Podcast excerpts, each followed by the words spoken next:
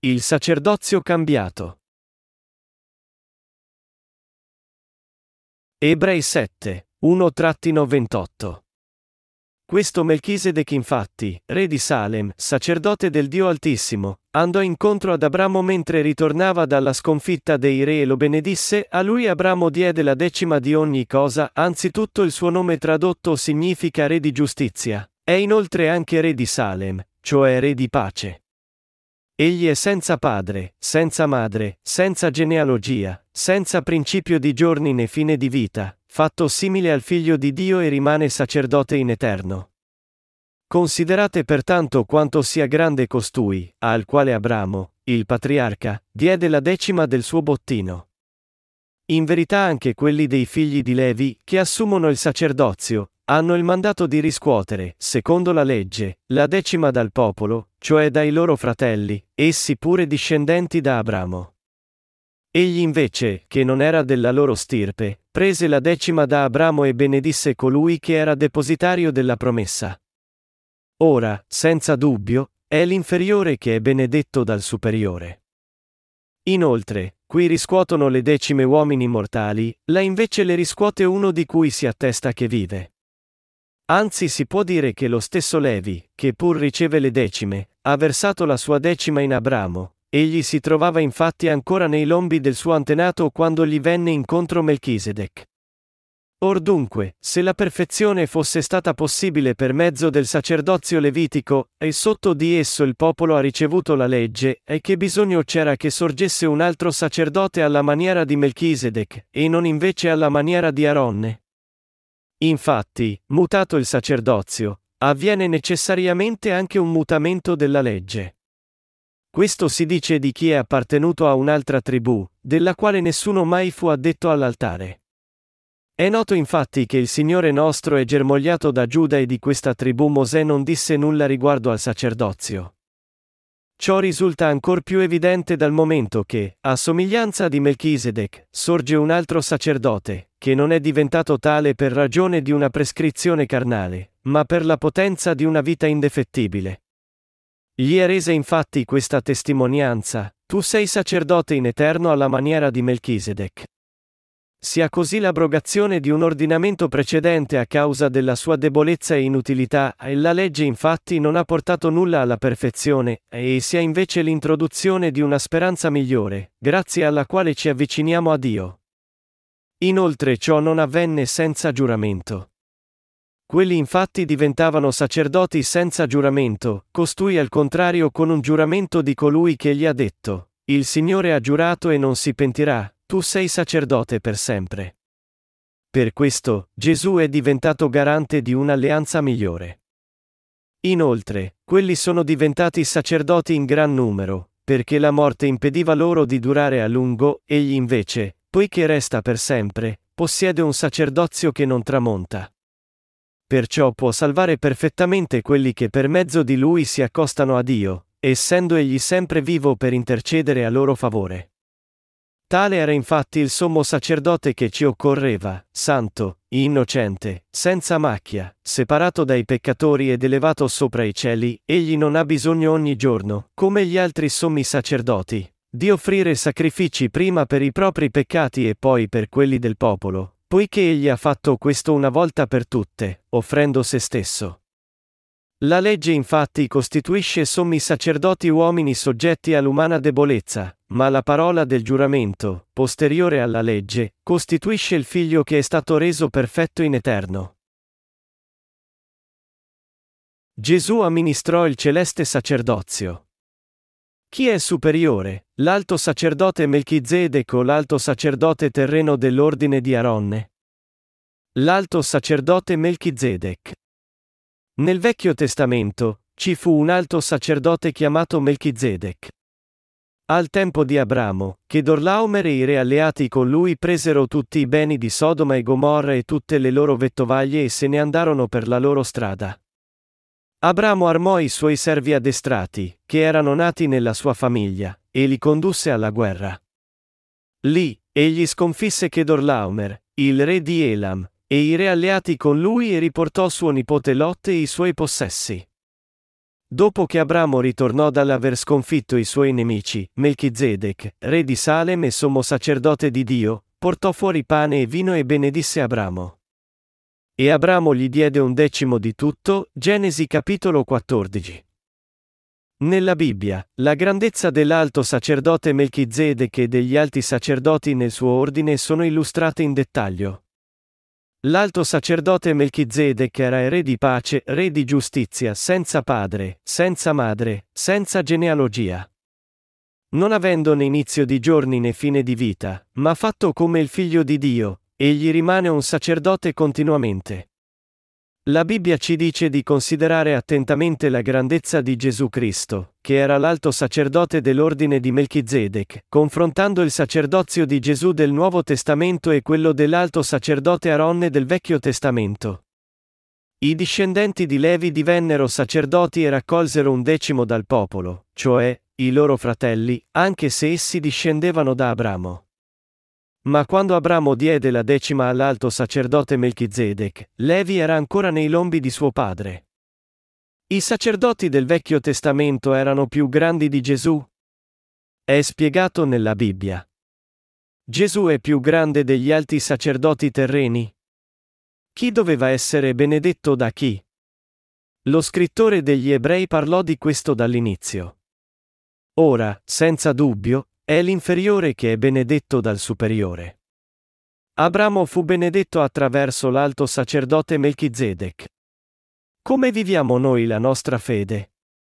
Dobbiamo fare affidamento sui comandamenti di Dio attraverso il sistema sacrificale del Santo Tabernacolo del Vecchio Testamento, o dobbiamo fare affidamento su Gesù Cristo che venne a noi come il celeste alto sacerdote attraverso il suo sacrificio dell'acqua e dello Spirito? A seconda di quale scegliamo, siamo benedetti o condannati. Viviamo secondo la parola di Dio e offriamo sacrifici ogni giorno, o scegliamo di credere nella salvezza che Gesù ci ha dato offrendosi una volta per tutte con acqua e sangue? Dobbiamo scegliere una di queste due cose. Nei giorni del Vecchio Testamento, il popolo di Israele guardava ai discendenti di Aronne e Levi. Nei giorni del Nuovo Testamento, se ci venisse chiesto chi è superiore, Gesù o i sacerdoti dell'ordine di Aronne, allora, senza dubbio, possiamo rispondere che Gesù è superiore. Ma mentre la gente conosce questo fatto chiaramente, pochi lo seguono nella fede. La Bibbia ci dà una risposta definitiva a questa domanda. Essa ci dice che Gesù, che era di una tribù diversa di cui nessuno aveva mia servito all'altare, prese il sacerdozio celeste. Infatti, mutato il sacerdozio, avviene necessariamente anche un mutamento della legge.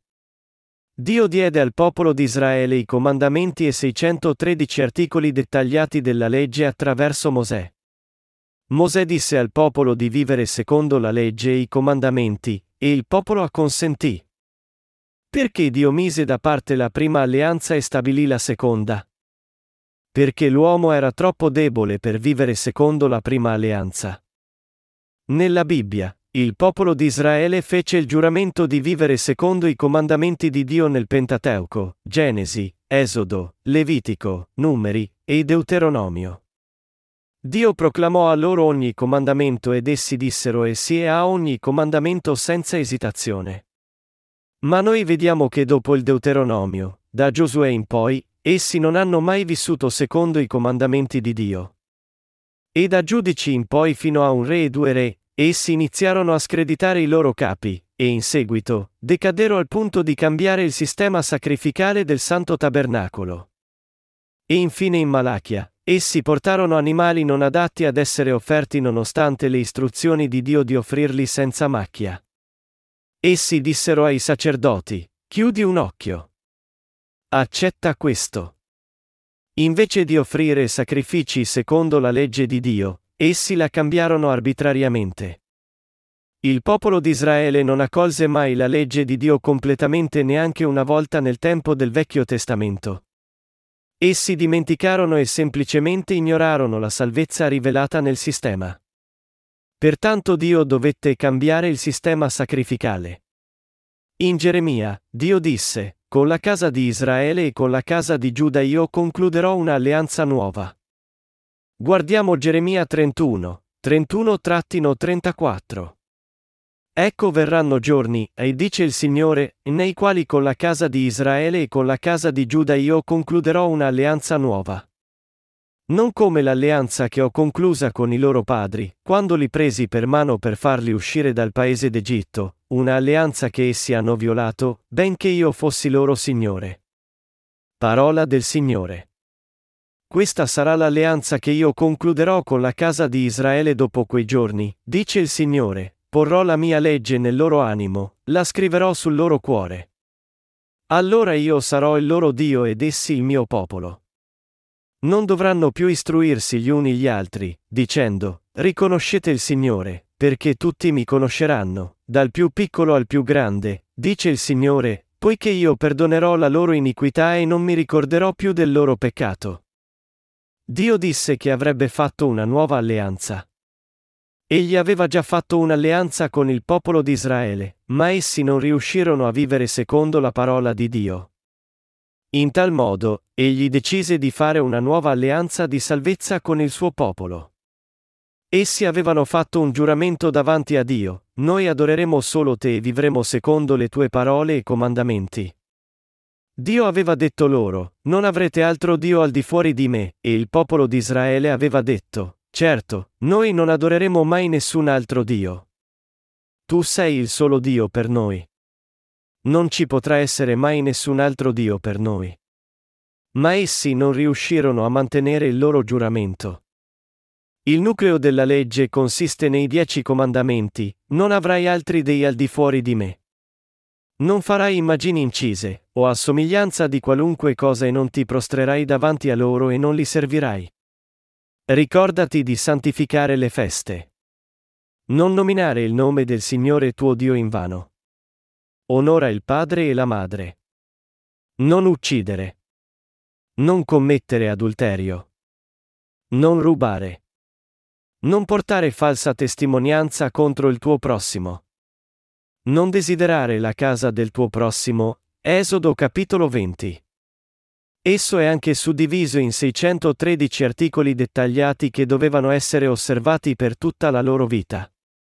Cosa non fare alle figlie, e cosa non fare ai figli, cosa fare alle matrigne, la legge di Dio comandava loro di fare ogni cosa buona e di non fare nessuna cosa cattiva.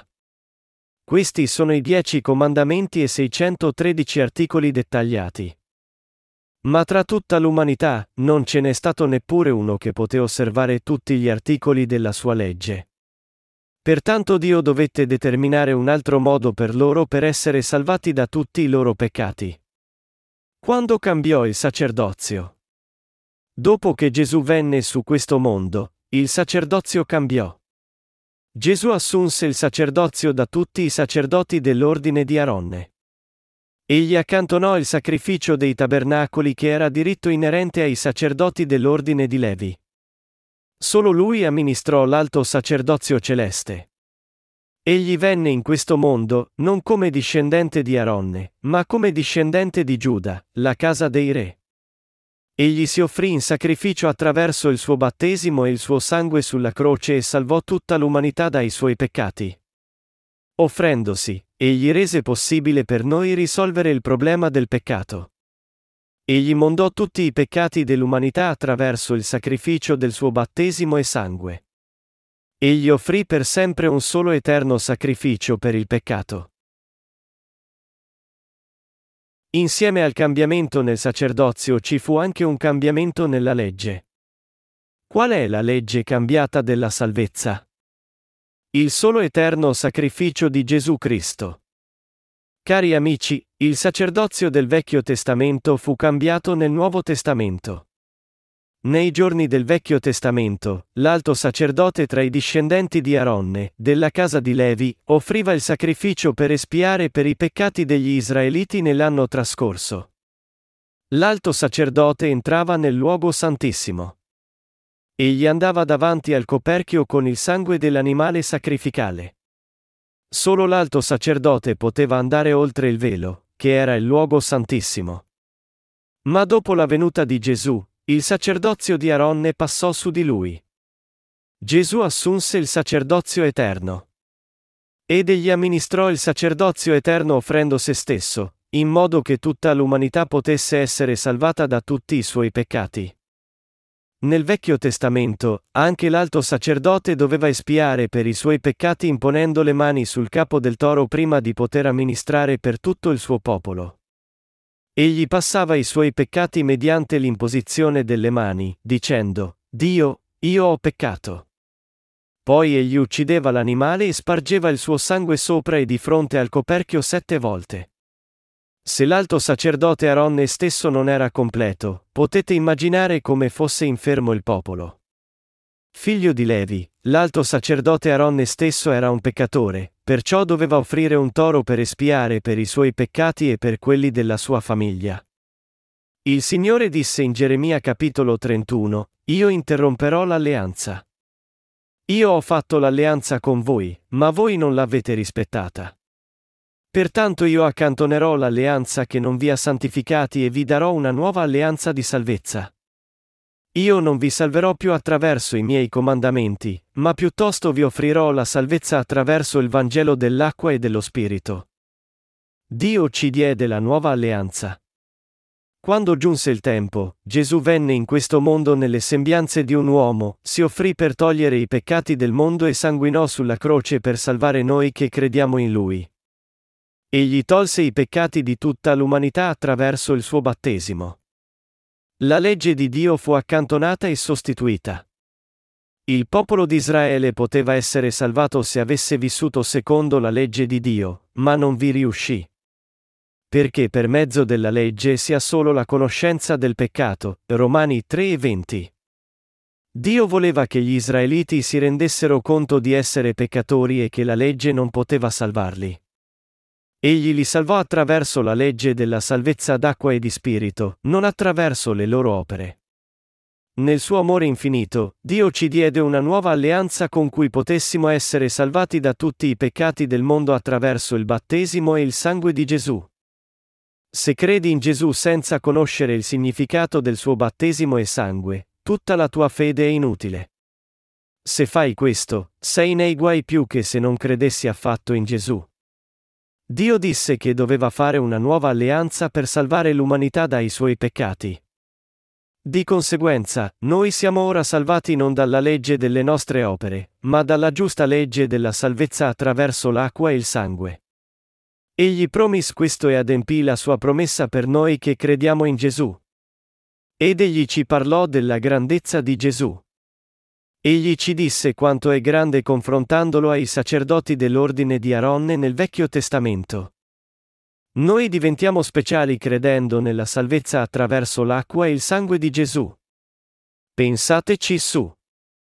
Per quanto istruito e ben parlante sia il tuo pastore, come può essere più grande di Gesù? Non è possibile. Noi possiamo essere salvati solo attraverso il Vangelo dell'acqua e del sangue, mai semplicemente obbedendo ai comandamenti di Dio.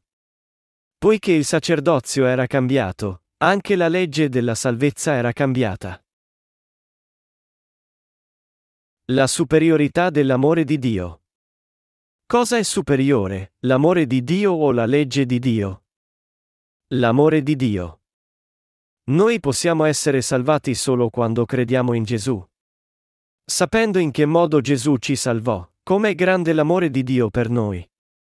Allora qual è la differenza tra la fede nei comandamenti e la fede nella grandezza dell'amore di Dio? I legalisti ripongono più importanza sulle loro dottrine nominalistiche ed esperienze personali che sulla parola di Dio. Mentre la fede spirituale in Gesù è credere nella grandezza della salvezza adempiuta attraverso l'acqua e lo Spirito. Anche oggi, molte persone dicono che il peccato originale è perdonato, ma che devono pentirsi ogni giorno per i loro peccati giornalieri. Molte persone credono in questo e cercano di vivere le loro vite secondo i comandamenti del Vecchio Testamento.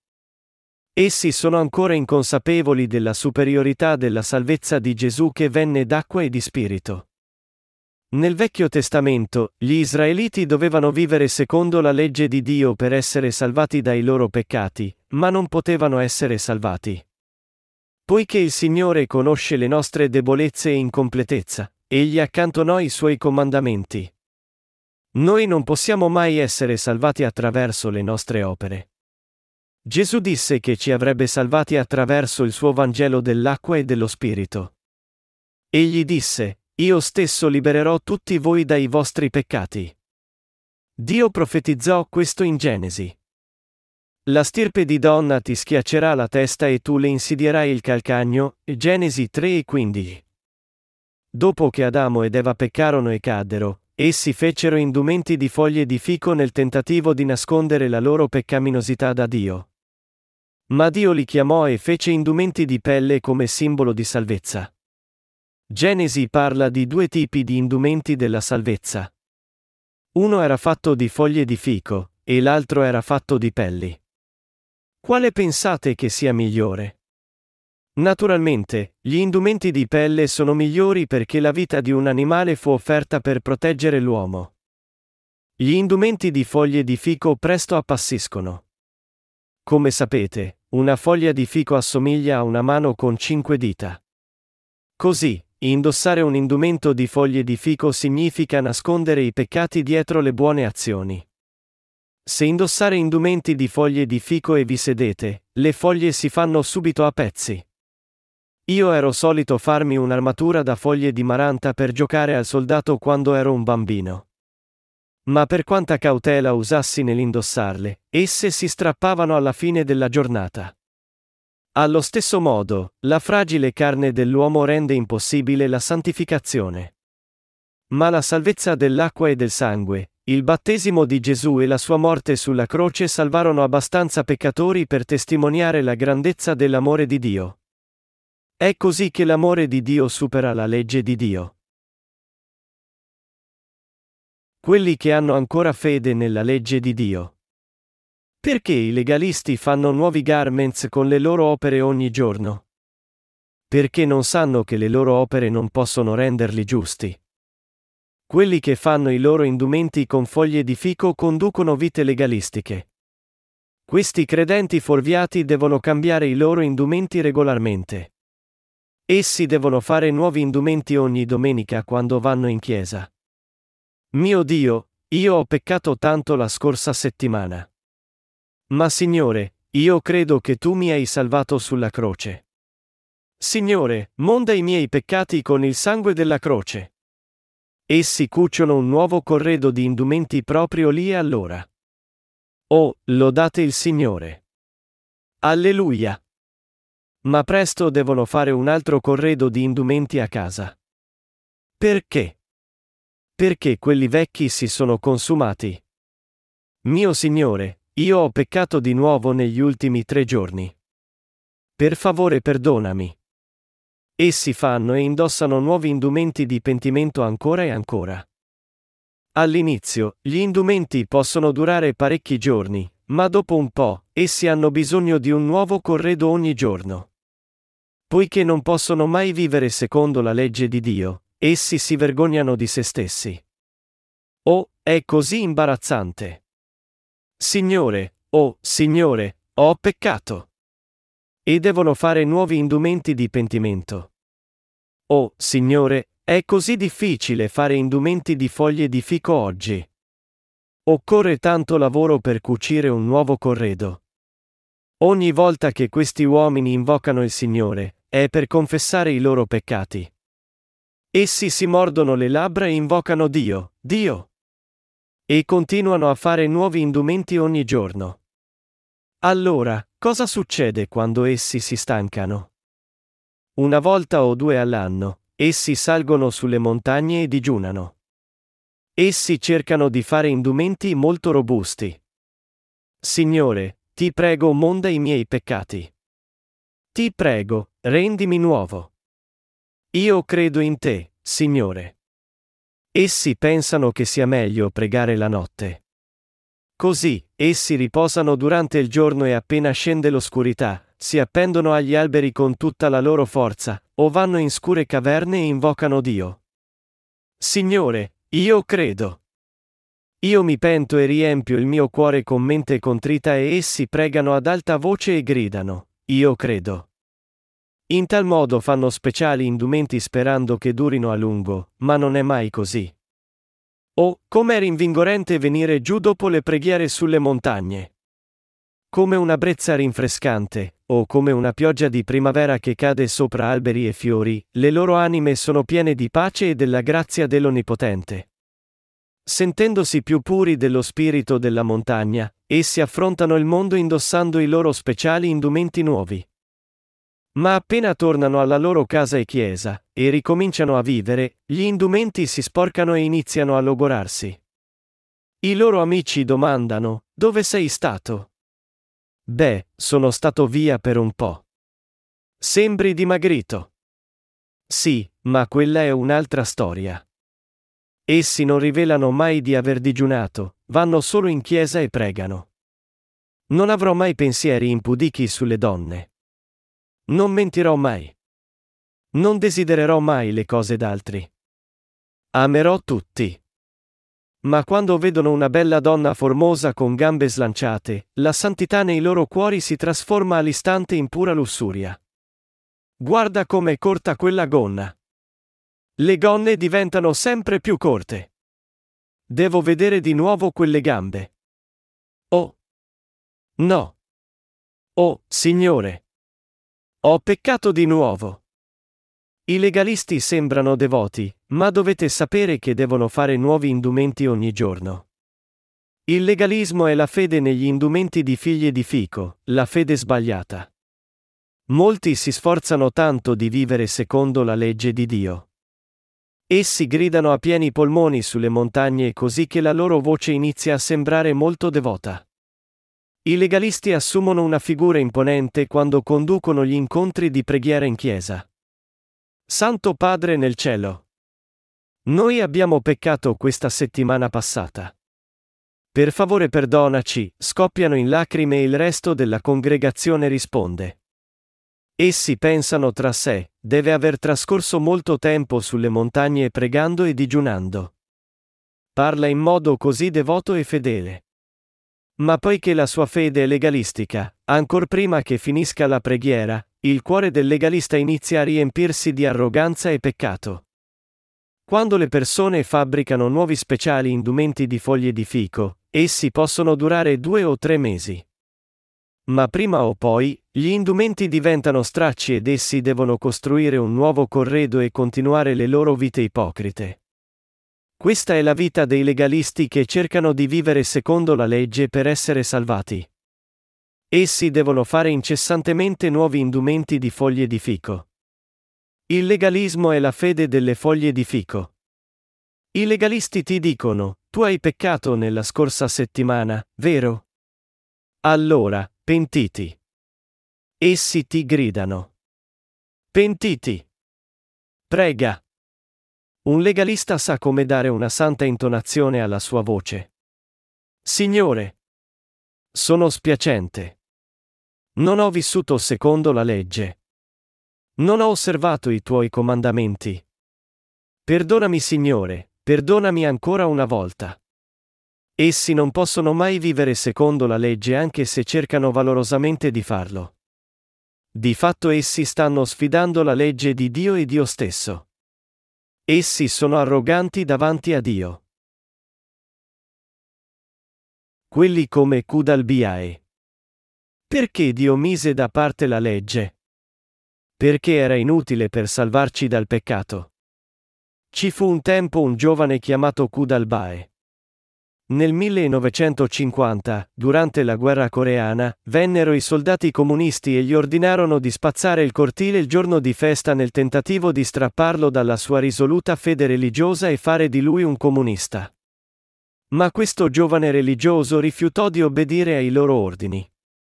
Essi insistevano, ma il giovane rifiutò di nuovo. Alla fine, i soldati lo legarono a un albero e gli puntarono contro i fucili. Cosa vuoi, spazzare il cortile o farti uccidere? Costretto a prendere una decisione, egli disse, preferisco morire che lavorare il giorno santo di festa. Hai scelto, e saremo felici di accontentarti. E lo spararono. Successivamente, i capi della Chiesa lo nominarono diacono postumo per commemorare la sua incrollabile fede religiosa. Ma la sua fede religiosa era fuorviata. Perché non poteva spazzare il cortile e predicare il Vangelo a quei soldati? Perché doveva essere così ostinato e morire per questo? Dio lo avrà lodato per non aver lavorato il giorno di festa? No. Noi dobbiamo condurre una vita spirituale. Non le nostre azioni ma la nostra fede è importante alla presenza di Dio. I capi della Chiesa vogliono celebrare uno come Kudalbae perché vogliono dimostrare la superiorità e l'ortodossia della loro denominazione. Sono proprio come i farisei ipocriti che sfidarono Gesù. Non c'è niente che possiamo imparare dai legalisti. Noi dobbiamo apprendere la fede spirituale. Noi dobbiamo riflettere sul perché Gesù dovette essere battezzato e sanguinare sulla croce, e investigare sulla natura del Vangelo dell'acqua e dello Spirito. Noi dobbiamo cercare di trovare prima le risposte a quelle domande, e poi cercare di diffondere il Vangelo a tutte le persone del mondo, in modo che possano rinascere. Noi dobbiamo dedicare le nostre vite alle opere spirituali. Se un predicatore ti dice, sì come questo giovane Kudalbae, Osserva il giorno festivo, egli sta solo cercando di farti andare in chiesa la domenica. Ecco un'altra storia. C'era una donna che doveva attraversare molte prove per andare in chiesa la domenica. I suoi suoceri non erano cristiani, e si sforzarono di impedirle di andare in chiesa. Essi le dissero di lavorare la domenica. Ma ella usciva nei campi il sabato notte e lavorava alla luce della luna in modo che la famiglia non avesse scuse per impedirle di andare in chiesa la domenica. Naturalmente, è importante andare in chiesa, ma è sufficiente andare ad adorare ogni domenica solo per mostrare quanto siamo fedeli? I veri fedeli sono rinati d'acqua e di spirito. La vera fede inizia quando uno è rinato. Puoi essere salvato dai tuoi peccati vivendo secondo la legge di Dio? No. Io non ti sto dicendo di ignorare la legge, ma noi tutti sappiamo che è umanamente impossibile osservare tutti gli articoli della legge. Giacomo 2,10 dice, poiché chiunque osservi tutta la legge, ma la trasgredisca anche in un punto solo, diventa colpevole di tutto. Pertanto pensa prima a come puoi rinascere del Vangelo d'acqua e di spirito. Allora, vai in una chiesa dove puoi ascoltare il Vangelo. Puoi condurre una vita fedele dopo essere rinato. Poi, quando il Signore chiama, puoi andare davanti a Lui con gioia. Non sprecare il tuo tempo andando ad una falsa chiesa, non sprecare il tuo denaro facendo offerte erronee. I falsi sacerdoti non possono impedirti di andare all'inferno. Prima ascolta il Vangelo dell'acqua e dello Spirito e rinasci. Pensa al motivo per cui Gesù venne su questo mondo.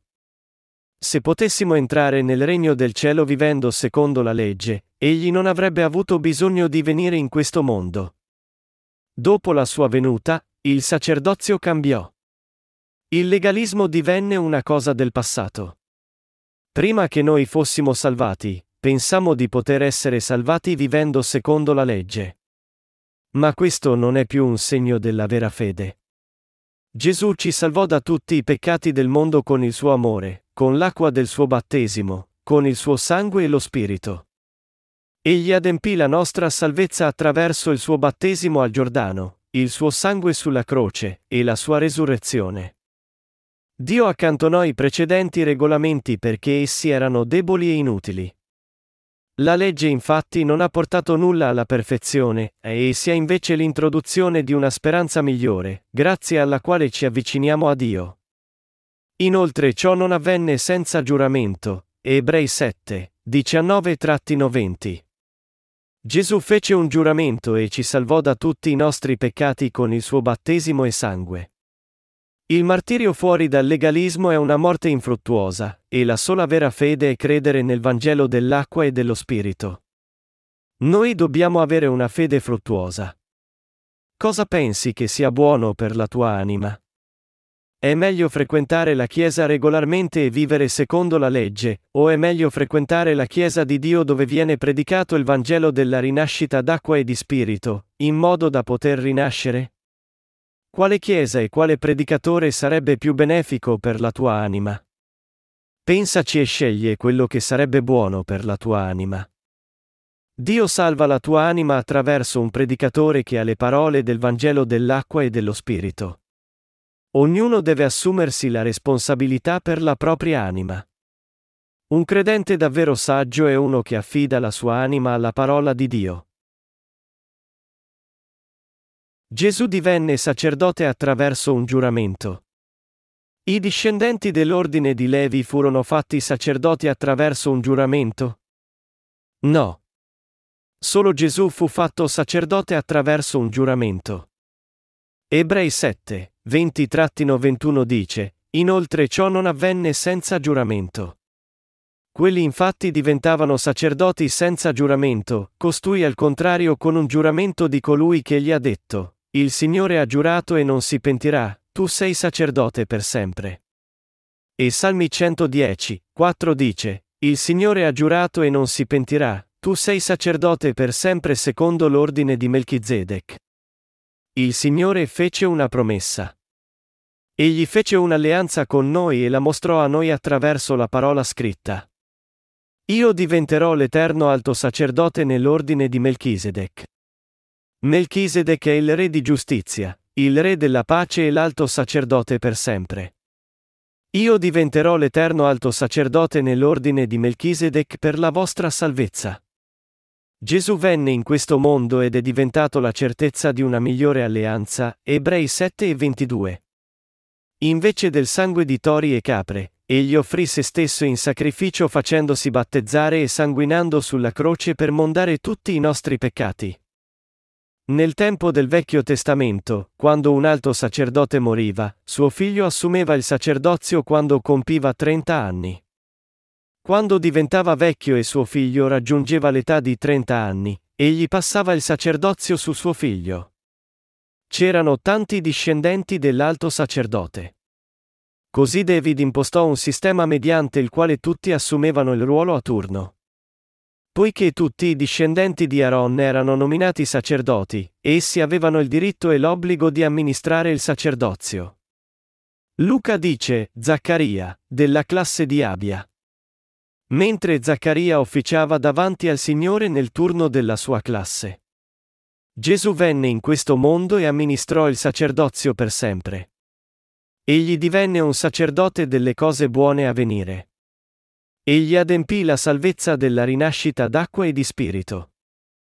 I discendenti di Aaron erano deboli e incompleti. Cosa succedeva quando un alto sacerdote moriva? Suo figlio assumeva l'alto sacerdozio, ma tali sacrifici non potevano essere mai abbastanza per assicurare la salvezza dell'umanità. La fede attraverso l'uomo non può essere mai completa. Nel tempo del Nuovo Testamento, Gesù venne in questo mondo. Ma egli non aveva bisogno di offrire sacrifici continuamente perché egli vive per sempre. Egli tolse i nostri peccati per sempre con il suo battesimo. Egli offrì se stesso e fu crocifisso per rendere tutti quelli che credono in lui completamente liberi dal peccato. Ora, egli è vivo e siede alla destra di Dio per testimoniare per noi. Caro Padre, essi possono essere ancora incompleti, ma credono in me. Non ho tolto tutti i loro peccati tanto tempo fa. Gesù è l'eterno alto sacerdote della nostra salvezza. I sacerdoti terreni non erano mai completi. Quando essi morivano, i loro figli assumevano il sacerdozio. Nostro Signore vive per sempre. Egli adempì l'eterna salvezza per noi venendo in questo mondo, essendo battezzato da Giovanni Battista, e poi sanguinando sulla croce per tutti i nostri peccati. Ora, dove c'è il perdono di queste cose, non c'è più bisogno di offerta per il peccato, Ebrei 10 e 18. Gesù testimonia la nostra salvezza fino alla fine del tempo. Sei rinato d'acqua e di spirito? Tale era infatti il sommo sacerdote che ci occorreva, santo, innocente, senza macchia, separato dai peccatori ed elevato sopra i cieli, Ebrei 7 e 26. La legge infatti costituisce sommi sacerdoti uomini soggetti all'umana debolezza, ma la parola del giuramento, posteriore alla legge, costituisce il figlio che è stato reso perfetto in eterno. Ebrei 7 e 28. Quello che vorrei dirvi è che Gesù Cristo, senza macchia, mondò i nostri peccati una volta per tutte attraverso l'acqua del suo battesimo e il suo sangue sulla croce. Egli ci salvò da tutti i nostri peccati non mediante la legge delle opere, ma togliendo tutti i nostri peccati ed essendo giudicato per sempre. Credi che Egli ci salvò da tutti i nostri peccati attraverso l'eterna salvezza? Se credi, sei salvato. Ma se non credi, hai ancora molto da imparare sull'eterna salvezza di Gesù. La vera fede viene dal Vangelo dell'acqua e dello Spirito, strettamente basato sulle scritture. Gesù Cristo, l'eterno alto sacerdote celeste, divenne il nostro eterno Salvatore attraverso il suo battesimo e sangue sulla croce. Noi dobbiamo comprendere pienamente la nostra fede. Cosa significa e credere in Gesù? Avere fede nel battesimo di Gesù e nella sua morte sulla croce. Noi dobbiamo pensare a come possiamo credere in Gesù nel giusto modo e stabilire la nostra fede rettamente. Come possiamo credere in Gesù nel modo corretto? Possiamo farlo credendo nel Vangelo del battesimo di Gesù e del suo sangue sulla croce. La fede corretta è credere nell'opera di Gesù, nel suo battesimo e sangue, senza aggiungere le nostre nozioni erronee. Credi. Ma com'è la tua condizione spirituale? Confidi sulle tue opere e sforzi? Non molto tempo è passato da quando iniziai a credere in Gesù, ma soffrii per circa dieci anni per via del legalismo. Ma alla fine mi stancai di quel tipo di vita. Io non mi ricordo neanche di quel tempo. Mia moglie è qui seduta ora. Ella sa come fu terribile per noi. La domenica, io dicevo, cara, divertiamoci oggi. Ma oggi è domenica. Non lavava neanche i vestiti la domenica. Una domenica, i miei pantaloni erano strappati. Ma ella mi disse di aspettare fino a lunedì. Di fatto, io ero perfino più insistente che osservassimo la festività correttamente. Ma era così difficile. Non riposavamo mai la domenica perché era così difficile osservare la festa correttamente. Ricordo ancora quei giorni. Cari amici, per credere davvero in Gesù, noi dobbiamo credere nell'espiazione dei nostri peccati attraverso il suo battesimo e sangue sulla croce. La vera fede è credere nella divinità e umanità di Gesù e in tutte le cose che egli fece in questo mondo. I veri fedeli credono in tutte le sue parole.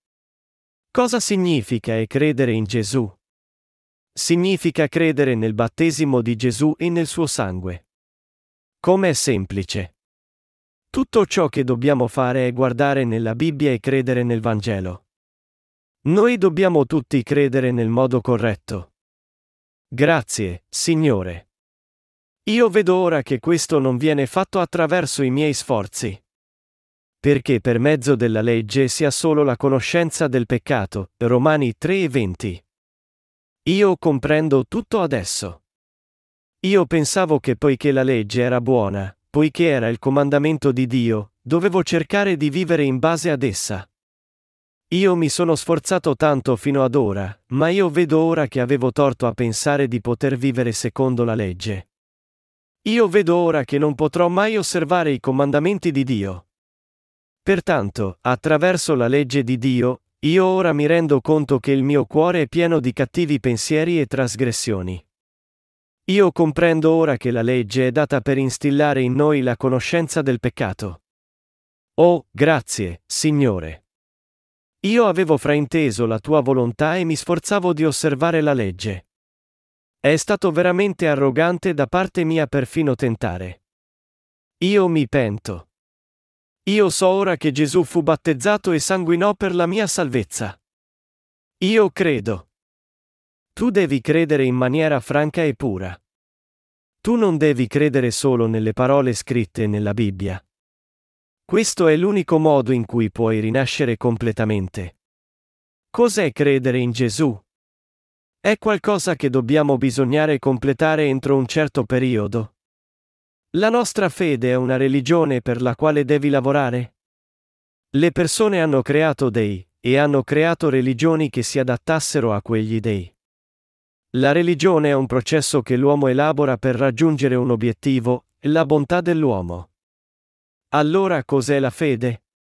Significa credere in Dio e guardare a Lui. Noi guardiamo alla salvezza di Gesù e lo ringraziamo per questa benedizione. Questa è la vera fede. Questa è la differenza tra fede e religione. Una volta che riuscirai a distinguere tra le due cose, otterrai 100 punti per la tua comprensione della fede. I teologi che non sono rinati ci dicono che dobbiamo credere in Gesù e vivere devotamente. Si può essere fedeli solo essendo devoti?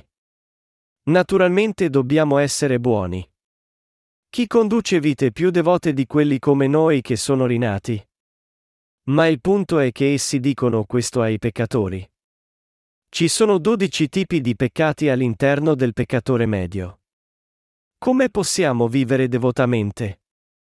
Certamente, la sua mente può comprendere cosa deve fare, ma il suo cuore non può eseguirlo.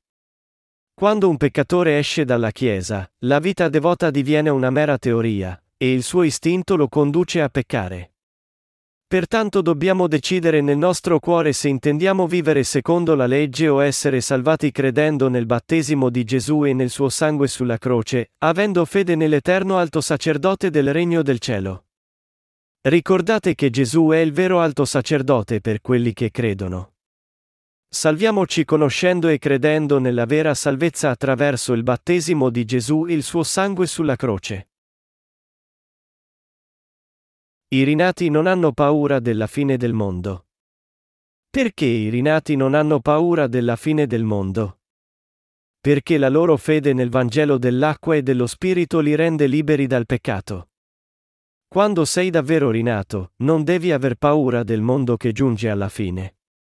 Molti cristiani in Corea affermarono che il mondo sarebbe giunto alla fine il 28 ottobre 1992. Che giorno tumultuoso e terribile sarebbe stato, dicevano. Ma tutte le loro affermazioni risultarono false. I veri rinati vivono devotamente, diffondendo il Vangelo fino all'ultimo momento. Quando questo mondo giungerà alla fine, tutto ciò che dobbiamo fare è predicare il Vangelo dell'acqua e dello Spirito. Quando verrà lo sposo, le spose che sono davvero rinate d'acqua e di spirito potranno accoglierlo con grande gioia, dicendo, Oh, sei finalmente venuto. La mia carne è ancora così incompleta, ma tu mi hai amato e mi hai salvato da tutti i miei peccati. Così io non ho il peccato nel mio cuore. Grazie, Signore. Tu sei il mio Salvatore. Gesù è lo sposo di tutti i giusti. Il matrimonio ha luogo perché lo sposo ama la sposa, non il contrario. Io so che a volte avviene in quel modo in questo mondo, ma in cielo, è lo sposo che decide se il matrimonio deve aver luogo. È lo sposo che sceglie di sposarsi basandosi sul suo amore e offerta di salvezza, indipendentemente dalle spose. È così che avviene il matrimonio in cielo. Lo sposo sa tutto delle spose.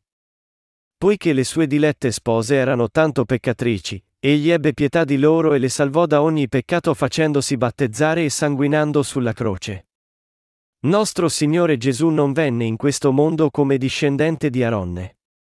Egli non venne in questo mondo per offrire un sacrificio terreno.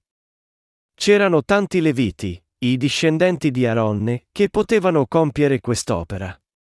Di fatto, il carattere principale dei sacrifici del Vecchio Testamento non era altri che Gesù stesso.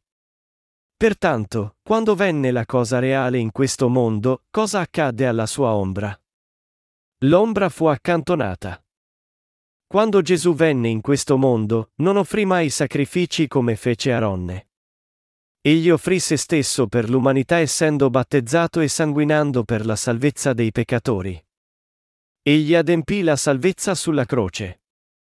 Per quelli che credono nel battesimo di Gesù e nel suo sangue sulla croce, la salvezza è priva di incertezze. Gesù non espiò per i nostri peccati in maniera non chiara. Egli lo fece chiaramente. Io sono la via, la verità, e la vita, e Giovanni 14 e 6. Gesù venne in questo mondo e ci salvò con il suo battesimo, la sua morte e la sua resurrezione. Il Vecchio Testamento è il modello di Gesù. Quale fu il motivo per stabilire un'altra alleanza? Fu che la prima alleanza era debole e inutile. Il Vecchio Testamento è l'ombra del Nuovo Testamento. Anche se Gesù non offrì mai sacrifici come gli alti sacerdoti del Vecchio Testamento, egli amministrò un sacerdozio migliore, l'eterno sacerdozio celeste. Poiché gli uomini in questo mondo sono peccatori dalla nascita, essi diventano peccatori, e non possono mai diventare giusti attraverso la legge di Dio. Pertanto Dio stabilì un'altra alleanza. Nostro Padre in cielo mandò il suo unigenito figlio su questo mondo e ci chiese in cambio di avere fede nel suo battesimo, il suo sangue, e la sua resurrezione. Questa è la seconda alleanza di Dio. La seconda alleanza richiede che noi crediamo nel Vangelo dell'acqua e dello Spirito. Il Signore non ci chiede più le buone opere. Egli non ci dice come vivere per essere salvati. Egli ti chiede solo di credere nella salvezza attraverso suo figlio. Egli ci chiede di credere nel suo battesimo e sangue sulla croce soprattutto. E noi dobbiamo dire sì. Nella Bibbia, la casa di Giuda conservò la regalità. Tutti i re di Israele nacquero nella casa di Giuda fino a re Salomone. Perfino dopo la divisione del regno, la casa di Giuda tenne il trono del regno del sud fino al suo crollo nel 586 anno corrente così, popolo di Giuda sta per gli israeliti. La tribù di Levi era di sacerdoti. Ogni tribù di Israele aveva il suo ruolo. Dio promise alla tribù di Giuda che Gesù sarebbe emerso dalle sue file. Perché egli fece questa alleanza con la tribù di Giuda? Fare questa alleanza era la stessa cosa che fare un'alleanza con tutti i popoli del mondo perché gli israeliti stanno per i popoli del mondo. Gesù adempì la nuova alleanza, che era la salvezza dell'umanità attraverso il suo battesimo, la sua morte sulla croce, e la sua resurrezione.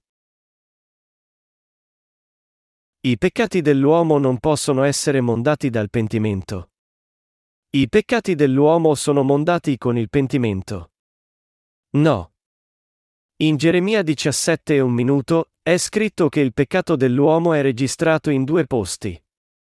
Il peccato di Giuda è scritto con uno stilo di ferro, con una punta di diamante inciso sulla tavola del loro cuore e sugli angoli dei loro altari. I nostri peccati sono registrati nei nostri cuori. È così che sappiamo di essere peccatori. Prima che uno giunga a credere in Gesù, non è consapevole di essere un peccatore. Perché?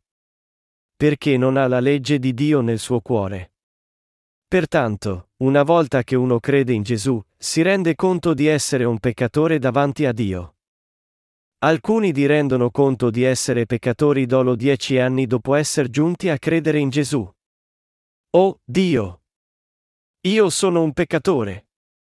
Io pensavo di essere salvato, ma in qualche modo sono ancora un peccatore. L'intuizione gli viene un giorno quando finalmente vede se stesso così com'è. Era stato così felice per dieci anni, ma improvvisamente vede la verità. Sapete perché? Giunge a rendersene conto perché è finalmente in grado di vedere i suoi peccati e trasgressioni attraverso la legge di Dio. Egli ha creduto in Gesù per dieci anni senza essere rinato. Poiché non può cancellare i suoi peccati dal suo cuore, rimane un peccatore davanti a Dio. Ad alcuni occorrono cinque anni, ad altri dieci anni per raggiungere questa comprensione. Alcuni se ne rendono conto dopo 30 anni, alcuni dopo 50 anni, e alcuni non si rendono mai conto della verità fino alla fine. Mio Dio, io ero buono prima di avere i comandamenti nella mia mente. Io ero fiducioso che stavo osservando la legge bene, ma ora mi rendo conto di aver peccato ogni giorno. Proprio come disse l'Apostolo Paolo, e io un tempo vivevo senza la legge. Ma, sopraggiunto quel comandamento, il peccato ha preso vita e io sono morto. Romani 7 e 9. Io sono un peccatore anche se credo in Cristo. Sono i tuoi peccati che ti impediscono di vivere secondo la parola di Dio. I tuoi peccati sono riportati nel tuo cuore. Poiché Dio registra i tuoi peccati lì, quando chini la testa per pregare, tutti i tuoi peccati emergono. Sorpresa! Io sono il peccato che hai commesso. Ma io ho espiato per te due anni fa. Perché compari di nuovo all'improvviso? Perché non te ne sei andato? Oh, non essere sgradevole. Io sono iscritto nel tuo cuore. Non importa quello che pensi, sei ancora un peccatore. No. No. Così, egli si pente di nuovo per i peccati che ha commesso due anni fa. Ti prego perdonami, Signore. Io sono ancora tormentato dai peccati che ho commesso prima. Io mi sono pentito per i miei peccati, ma essi sono ancora con me. Ti prego perdonami, perché ho peccato. Ma quei peccati vanno via con il pentimento. Poiché i peccati dell'uomo sono registrati nel suo cuore, essi non possono essere mai cancellati senza il Vangelo dell'acqua e dello Spirito. Solo attraverso il Vangelo dell'acqua e dello Spirito si può conseguire la vera espiazione. Noi possiamo essere salvati solo attraverso la nostra fede nel vero Vangelo di Gesù. Io sarò il tuo Salvatore. Come dobbiamo rispondere alla nuova alleanza? Noi dobbiamo credervi nei nostri cuori e predicarla a tutto il mondo. Nostro Signore in cielo fece una nuova alleanza con noi. Io diventerò il tuo Salvatore. Io ti renderò completamente libero da tutti i peccati del mondo attraverso l'acqua e il sangue. Io benedirò con certezza tutti quelli che credono in me. Credete in questa nuova alleanza con Dio? Noi possiamo essere salvati da tutti i nostri peccati e rinascere quando crediamo nella verità della sua alleanza e la sua salvezza attraverso l'acqua e il sangue. Noi non ci fidiamo di un dottore se non ci fa la diagnosi correttamente. Un dottore deve prima diagnosticare i suoi pazienti correttamente e poi prescrivere la medicina appropriata. Ci sono tutti i tipi di medicine, ma egli deve sapere esattamente quale usare. Una volta che un dottore fa la diagnosi ai suoi pazienti correttamente, ci sono molte medicine disponibili per guarirli. Ma con la diagnosi sbagliata, tutte quelle buone medicine possono solo far peggiorare il paziente. Allo stesso modo, quando credi in Gesù, devi diagnosticare la condizione del tuo spirito basandoti sulla parola di Dio. Quando esamini il tuo spirito con la parola di Dio, puoi vedere esattamente qual è la condizione del tuo spirito. Il dottore delle anime può sanare tutti i suoi pazienti senza eccezione. Essi possono tutti rinascere. Se dici, non so se sono stato redento, significa che non sei salvato.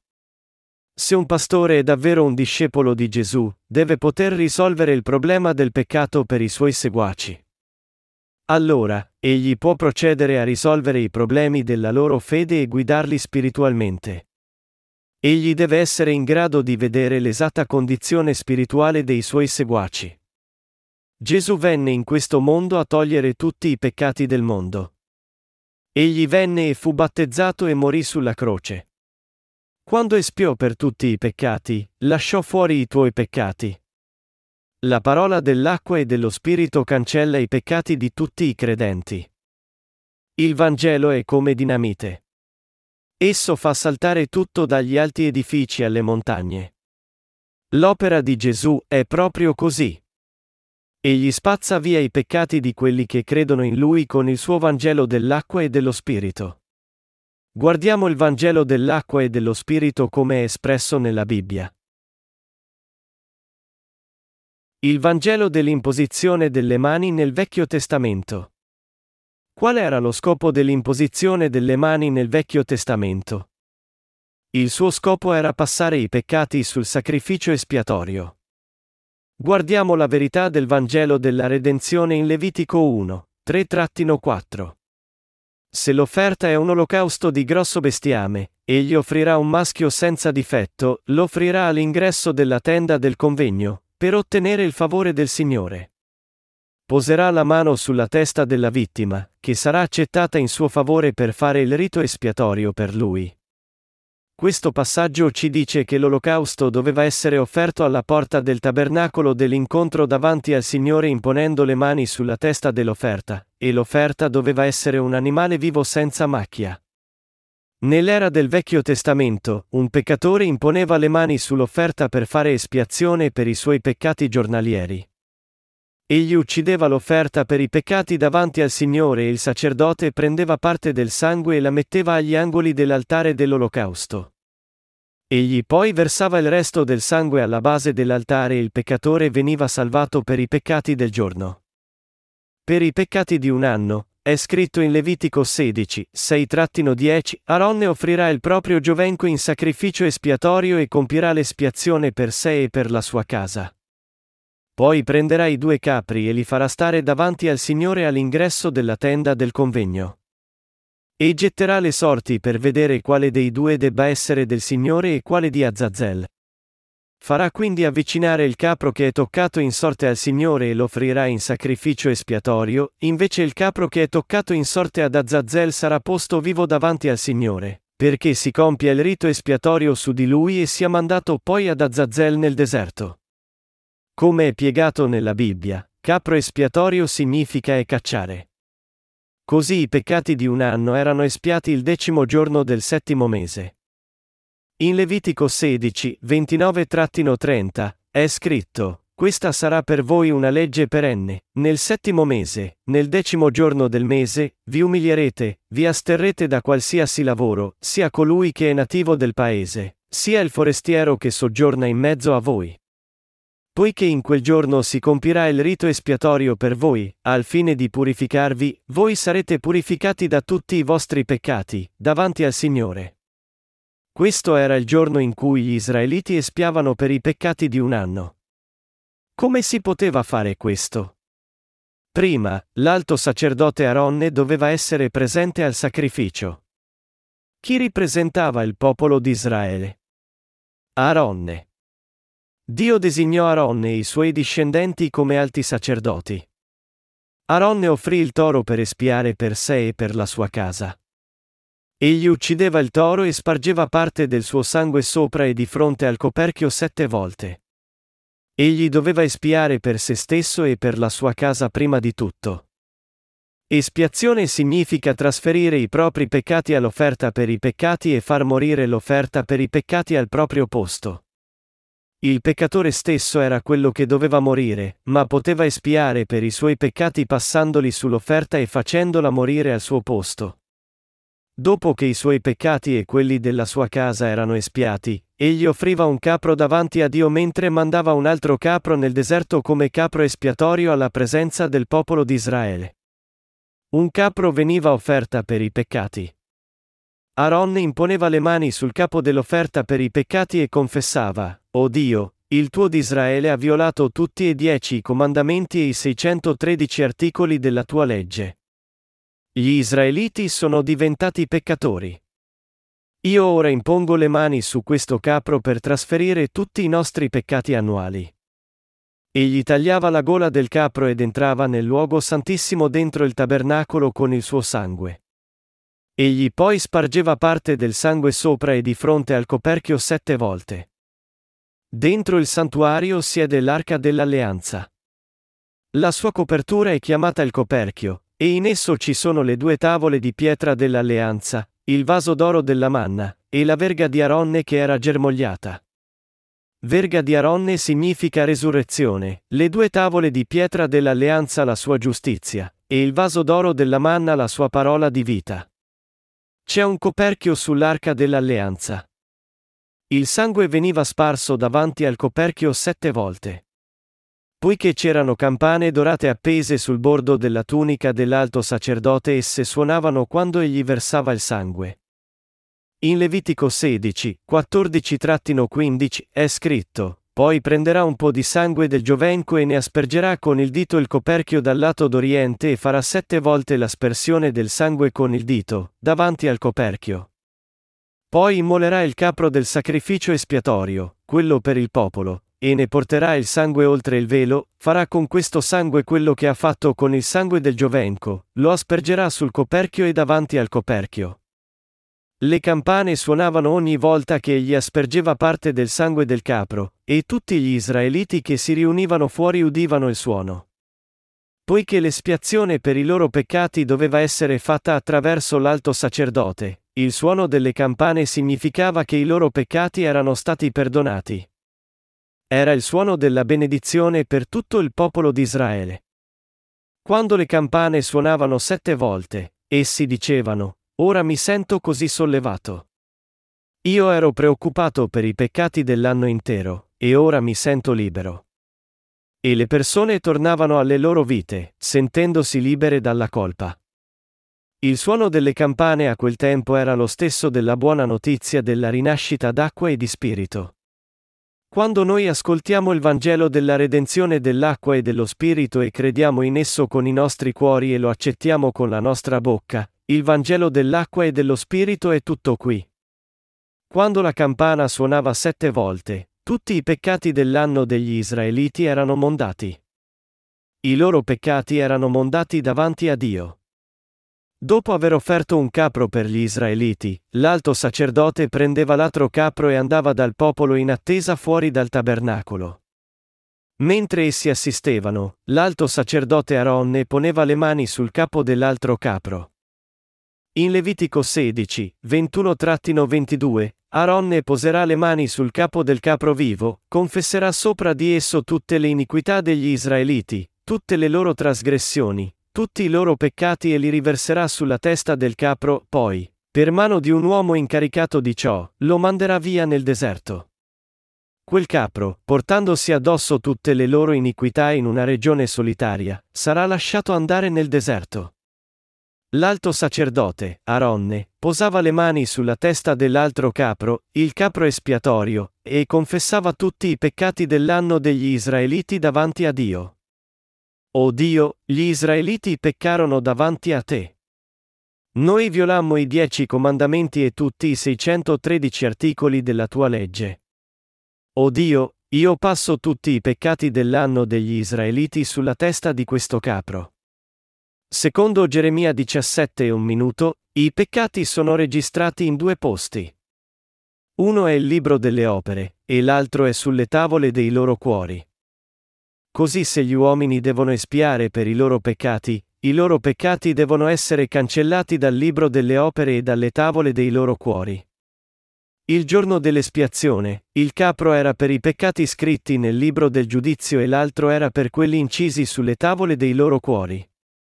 Cosa mostrò Dio agli Israeliti attraverso il sistema sacrificale nel Vecchio Testamento?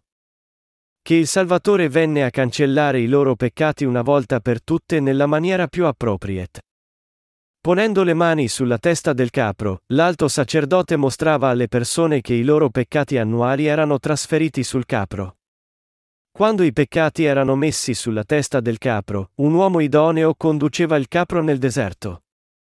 La Palestina è una terra di deserti. Il capro che toglieva tutti i peccati dell'anno degli Israeliti era condotto da un uomo nominato per il compito nel deserto dove non c'era né acqua né erba. Le persone stavano a guardare il capro espiatorio andare nel deserto. Essi dicevano tra sé, io avrei dovuto morire, ma il capro muore invece per i miei peccati. Il salario del peccato è la morte, ma il capro muore al posto mio. Grazie, capro. La tua morte significa che io posso vivere. Il capro venivo condotta lontano nel deserto e gli israeliti erano dimenticati per i peccati di un anno. Quando il peccato nel tuo cuore viene passato sul sacrificio espiatorio, tu sei mondato. È così semplice. La verità è sempre semplice una volta che la si comprende. Il capro spariva all'orizzonte. L'uomo tornava da solo dopo averlo liberato. Tutti i peccati di un anno degli Israeliti erano andati via. Il capro vagava nel deserto senza acqua o erba, e moriva insieme alla quantità di peccati di un anno degli Israeliti. Il salario del peccato è la morte, e la giustizia di Dio era fatta. Dio sacrificava il capro in modo che gli Israeliti potessero vivere. Tutte le trasgressioni degli Israeliti durante l'anno erano mondate. come i peccati di un giorno e i peccati di un anno erano perdonati in questo modo nei tempi del Vecchio Testamento, l'alleanza di Dio era che i nostri peccati fossero dimenticati in maniera simile una volta per tutte. La sua alleanza era che egli ci mandasse il Messia e ci liberasse dai peccati di tutta la nostra vita. L'alleanza fu realizzata attraverso il battesimo di Gesù. Rinascere d'acqua e di spirito nel Nuovo Testamento. Perché Gesù fu battezzato da Giovanni Battista? Per adempiere ogni giustizia togliendo tutti i peccati del mondo. Il battesimo di Gesù nel Nuovo Testamento corrispose esattamente all'imposizione delle mani del Vecchio Testamento. Leggiamo Matteo 3, 13-15. In quel tempo Gesù dalla Galilea andò al Giordano da Giovanni per farsi battezzare da lui. Giovanni però voleva impedirglielo, dicendo, Io ho bisogno di essere battezzato da te e tu vieni da me. Ma Gesù gli disse, Lascia fare per ora, poiché conviene che così adempiamo ogni giustizia. Allora Giovanni acconsentì. Gesù andò al Giordano e fu battezzato da Giovanni Battista e nel fare ciò, egli adempì ogni giustizia. Egli fu battezzato da Giovanni. Giovanni fu il più grande tra i nati da donna. Matteo 11, 11-12 dice e tra i nati di donna non è sorto uno più grande di Giovanni il Battista. Dai giorni di Giovanni il Battista fino ad ora, il regno dei cieli soffre violenza e i violenti se ne impadroniscono. Giovanni Battista fu eletto da Dio per essere il rappresentante dell'umanità e mandato sei mesi prima di Cristo.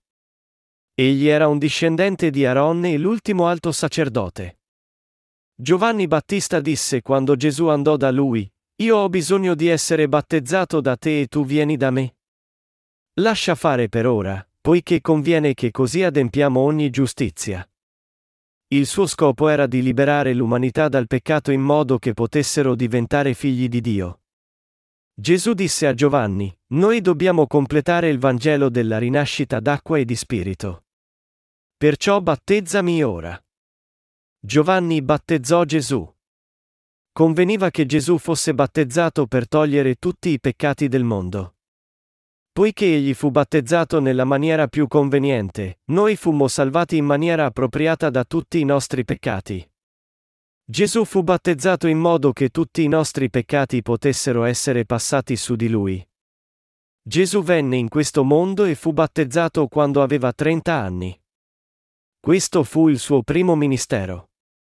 Gesù adempì ogni giustizia cancellando tutti i peccati del mondo, consacrando in tal modo tutto il popolo. Gesù venne in questo mondo e fu battezzato nella maniera più conveniente per liberarci da tutti i nostri peccati. Poiché così e ogni giustizia fu adempiuta. Dio disse, Questi è il figlio mio prediletto, nel quale mi sono compiaciuto, e Matteo 3 e 17. Gesù Cristo sapeva che avrebbe tolto tutti i peccati dell'umanità e sanguinato a morte sulla croce, ma egli obbedì alla volontà di suo Padre, non come voglio io, ma come vuoi tu. Matteo 26, 39. La volontà del Padre era di mondare tutti i peccati dell'umanità e di offrire in tal modo la salvezza agli uomini del mondo. Così Gesù, il figlio obbediente, obbedì alla volontà di suo Padre e fu battezzato da Giovanni Battista. In Giovanni 1,29, il giorno dopo, Giovanni vedendo Gesù venire verso di lui disse, Ecco l'agnello di Dio che toglie i peccati del mondo. Gesù tolse tutti i peccati e sanguinò sulla croce al Golgota. Ecco l'agnello di Dio che toglie i peccati del mondo, testimoniò Giovanni Battista. Sei nel peccato o no? Sei un uomo giusto o un peccatore? La verità è che Gesù tolse i peccati del mondo e fu crocifisso sulla croce per noi. Quando furono trasferiti i peccati di tutti i peccatori in questo mondo su Gesù, Gesù si caricò i nostri peccati quando fu battezzato da Giovanni Battista al Giordano. Dopo essere nati in questo mondo, noi pecchiamo perfino tra uno e dieci anni. Gesù tolse quei peccati. Noi pecchiamo anche tra undici e venti anni. I peccati che noi commettiamo nei nostri cuori e nelle nostre azioni, egli li tolse tutti.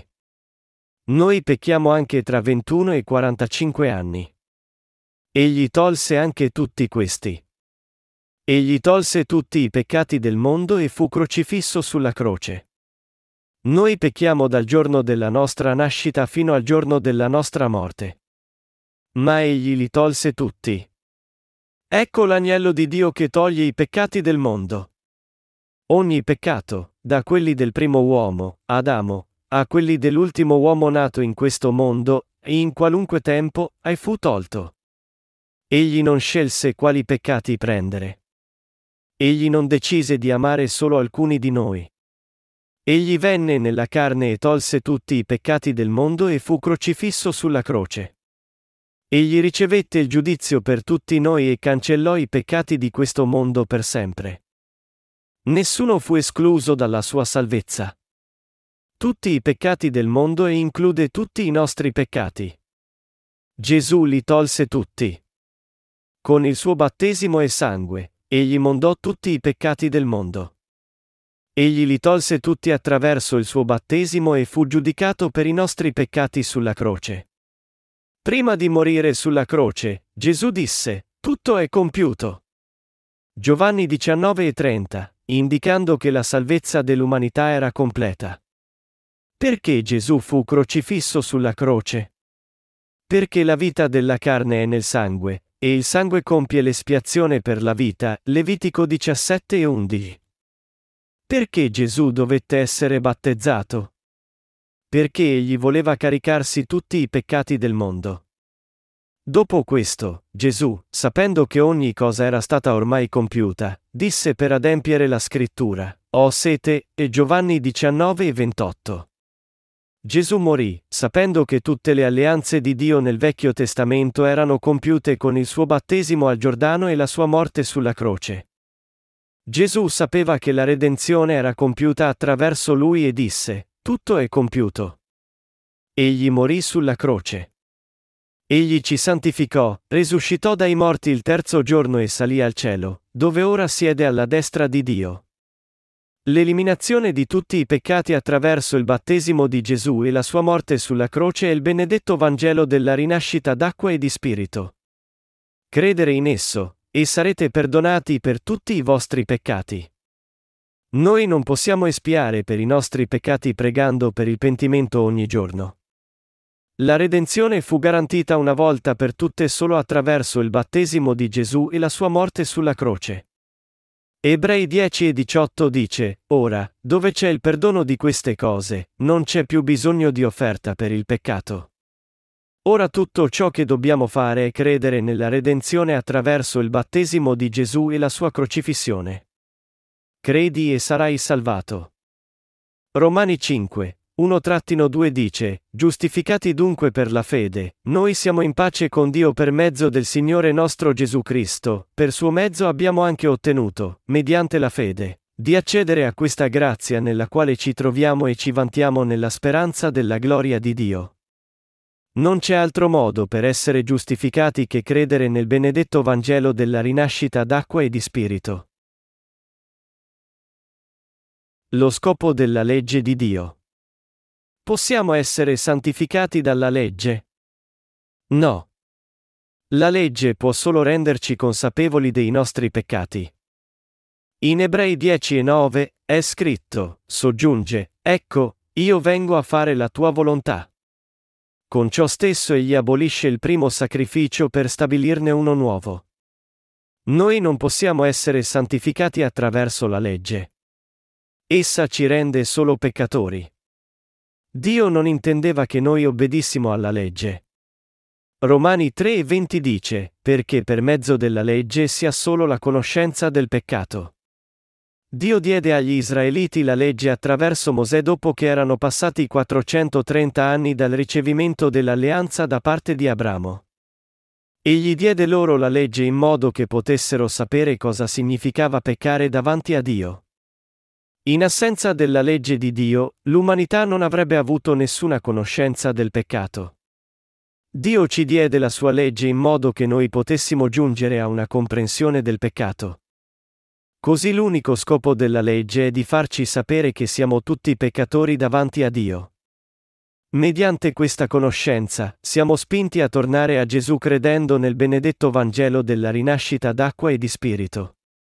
Questo è lo scopo della legge che Dio ci diede. Il Signore è venuto a fare la volontà di Dio. Cosa dobbiamo fare davanti a Dio? Dobbiamo credere nella redenzione di Dio attraverso Gesù. Ecco, io vengo a fare la tua volontà. Con ciò stesso egli abolisce il primo sacrificio per stabilirne uno nuovo. Ebrei 10 e 9. Poiché non possiamo diventare santificati dalla legge, Dio non ci liberò con la sua legge, ma con la sua completa redenzione. Dio ci salvò con il suo amore e giustizia. Ed è appunto per quella volontà che noi siamo stati santificati, per mezzo dell'offerta del corpo di Gesù Cristo, fatta una volta per sempre.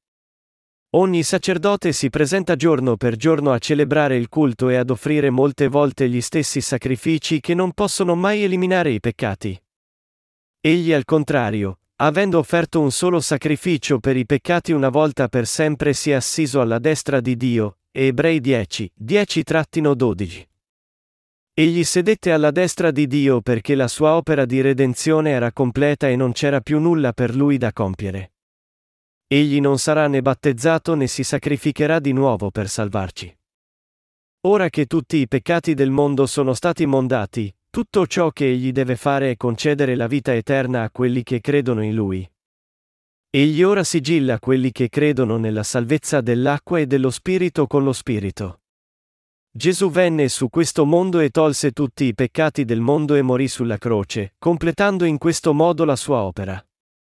Ora che l'opera del Signore è finita, egli siede alla destra di Dio. Noi dobbiamo credere che nostro Signore Gesù ci salvò dal peccato per sempre. Egli ci fece perfetti per sempre con il suo battesimo e sangue.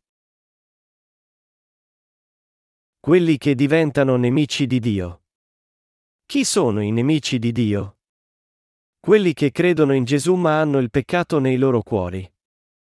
In Ebrei 10, 12-13, il Signore dice, egli al contrario, avendo offerto un solo sacrificio per i peccati una volta per sempre si è assiso alla destra di Dio, aspettando ormai solo che i suoi nemici vengano posti sotto i suoi piedi. Poiché con un'unica oblazione egli ha reso perfetti per sempre quelli che vengono santificati. Egli disse che avrebbe atteso fino all'ultimo giudizio per decidere il loro destino. I suoi nemici dicono ancora, Dio, ti prego, perdona i miei peccati. Satana e i suoi seguaci non credono nel Vangelo dell'acqua e dello Spirito e continuano a chiedere il suo perdono. Nostro Signore Dio non li giudicherà per ora. Ma il giorno della seconda venuta di Gesù, essi saranno giudicati e condannati all'inferno per sempre. Dio li tollera fino a quel giorno nella speranza che si pentano e diventino giusti attraverso la redenzione. Nostro Signore Gesù tolse tutti i nostri peccati e morì per noi che crediamo in Lui. Un giorno Gesù apparirà per la seconda volta per liberare tutti quelli che credono in Lui. O ti prego vieni presto da noi, Signore. Egli verrà una seconda volta a prendere i senza peccato perché vivano con Lui per sempre nel regno del cielo. Quelli che insistono di essere peccatori quando il Signore ritornerà non troveranno posto in cielo. L'ultimo giorno, essi saranno giudicati e gettati nei fuochi dell'inferno. Questa punizione attende quelli che rifiutano di credere nella rinascita d'acqua e di spirito. Nostro Signore Gesù considera suoi nemici quelli che credono nella falsità. Ecco perché dobbiamo combattere contro questa falsità.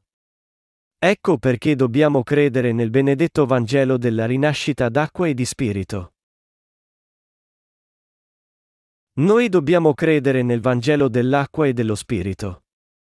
C'è bisogno di espiare per i nostri peccati ora che tutti i nostri debiti peccati sono stati pagati completamente?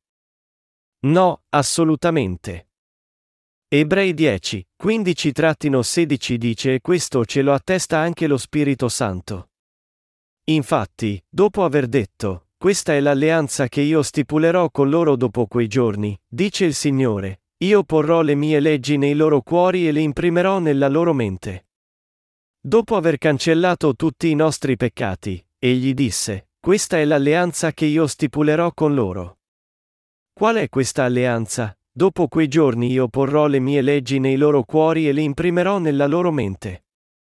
Noi abbiamo prima cercato di condurre una vita legalistica secondo la sua legge, ma non potemmo essere salvati dalla legge. Successivamente venimmo a sapere che Gesù ha già salvato quelli che credono nei loro cuori nel benedetto Vangelo della rinascita d'acqua e di spirito. Chi crede nel battesimo e nel sangue di Gesù è redento. Gesù è il Signore della salvezza. Non vi è infatti altro nome dato agli uomini sotto il cielo nel quale è stabilito che possiamo essere salvati, e Atti 4 e 12. Gesù venne nel mondo come nostro Salvatore. Poiché noi non possiamo essere salvati attraverso le nostre opere, Gesù ci salvò e registrò sulle tavole dei nostri cuori che ci salvò con la sua legge d'amore e di salvezza e non mi ricorderò più dei loro peccati e delle loro iniquità. Ora, dove c'è il perdono di queste cose, non c'è più bisogno di offerta per il peccato. Ebrei 10, 17-18. Ora egli non ricorda più le nostre azioni illecite. Ora che egli ha tolto tutti i peccati, noi credenti non abbiamo più peccati da farci perdonare. I nostri debiti sono stati estinti e non è rimasto niente da pagare. Gli uomini sono salvati dalla fede nel ministero di Gesù, che ci salvò attraverso il suo battesimo e sangue sulla croce. Ora tutto ciò che dobbiamo fare è credere nell'acqua e nel sangue di Gesù. Conoscerete la verità, e la verità vi farà liberi. Giovanni 8 e 32. Credete nella salvezza in Gesù. Ottenere la redenzione è più facile che respirare. Tutto ciò che dovete fare è credere nelle cose come esse sono. La salvezza è semplicemente credere nella parola di Dio. Credete che Gesù è il nostro Salvatore, nel battesimo di Gesù e nella sua morte sulla croce, e abbiate fede che la salvezza è per voi. Rinnegate i vostri pensieri e credete solo nella salvezza in Gesù. Io prego che voi crediate veramente in Gesù e siate pronti per essere condotti nella vita eterna con Lui.